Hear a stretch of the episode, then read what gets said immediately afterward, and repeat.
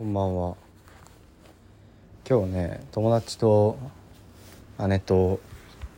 ライブに行ってきたんですよ。キッドフレッシュノっていうラッパーと金子彩乃っていうシンガーソングライターのツーマンライブ。でめっちゃ良かったんですけどなんか結構私いつもライブとかなんか美術館とかその人が自分の集大成を発表している場に行ってそれを見るとやべえ俺もやんなきゃってすごい思ってめちゃくちゃなんか焦っちゃうんですよね。でその焦りってあんまいい焦りじゃなくって焦ってなんかやるっていうよりはただ焦ってちょっと気分をよくすよくなくするっていうだけでなんですけどなんか今日はその行くライブ会場に向かう電車でなんかたまたまあのパスカルっていうフランスのまあ哲学者とも言える哲学者のパンセっていう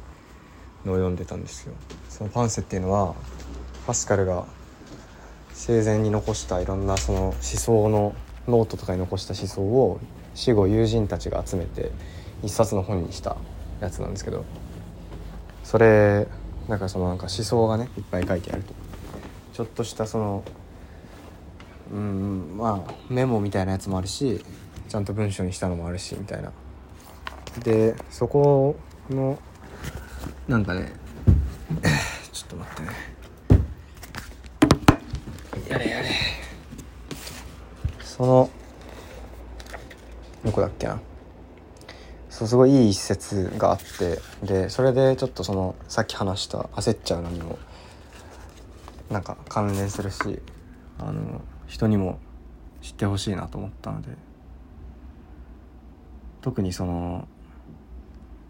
なんだろうな物書きとか何か作品を作る人、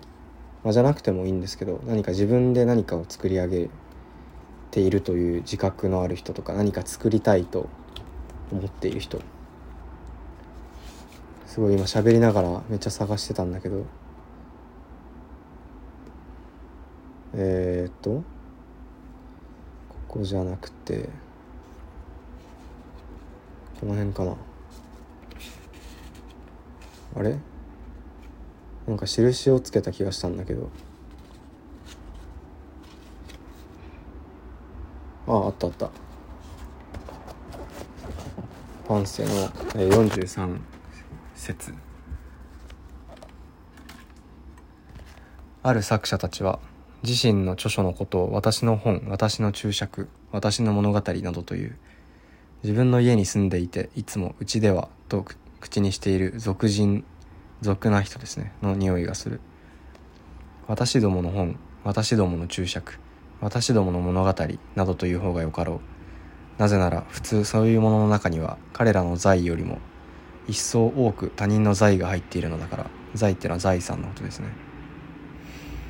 でこれあ実はこれパスカルが言った書いた言葉かどうかちょっと定かじゃないらしいんで恐縮なんですけどこれすごいいいなと思ってなんかね、まあ、これは何かを作った人に対してこれは私のだっていう人に対しての言葉ですよね。その例えば小説なんかだと分かりやすいけど私がこの小説を書いたんだとこの長編の400ページも書いたんだそれはそうなんだけど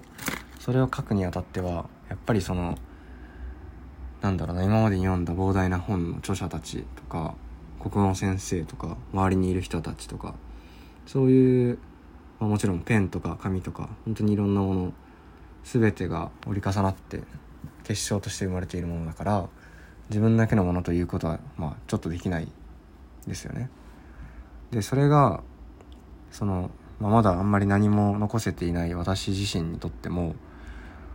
なんか俺の何かをやってやらなきゃってすごい思ってたんだけどそうじゃなくてもいいんだなっていうふうに思って結局まあ俺が作るんだと思って作ったとしてもまあやっぱりそれは私だけのものじゃなくって私たちのものになるんだなって思ってなんかねすごいこ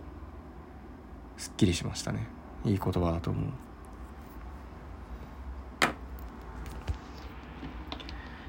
はあ。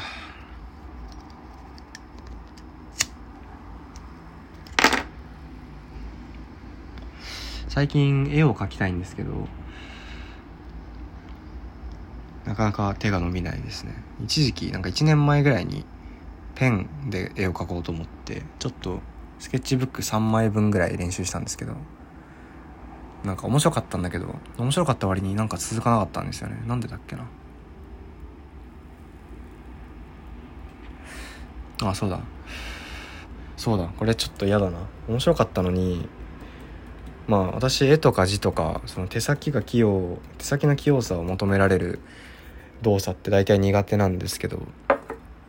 その絵もやっぱ苦手でだから下手だったんですよ。ちょっとこう机の上の本とかなんかなんだろうな。消しゴムとか書いてみたりしたんだけどすごい下手で。で楽しかったけど下手なのすごい嫌だなと思って。でじゃあちょっとデッサンとかなんかパースとか立体感の出し方の練習するかと思って。でちょっとやったんですよその立体感とかなんか絵の基礎みたいなの。そしたらもうなんか嫌になっちゃってやめちゃったんだな多分。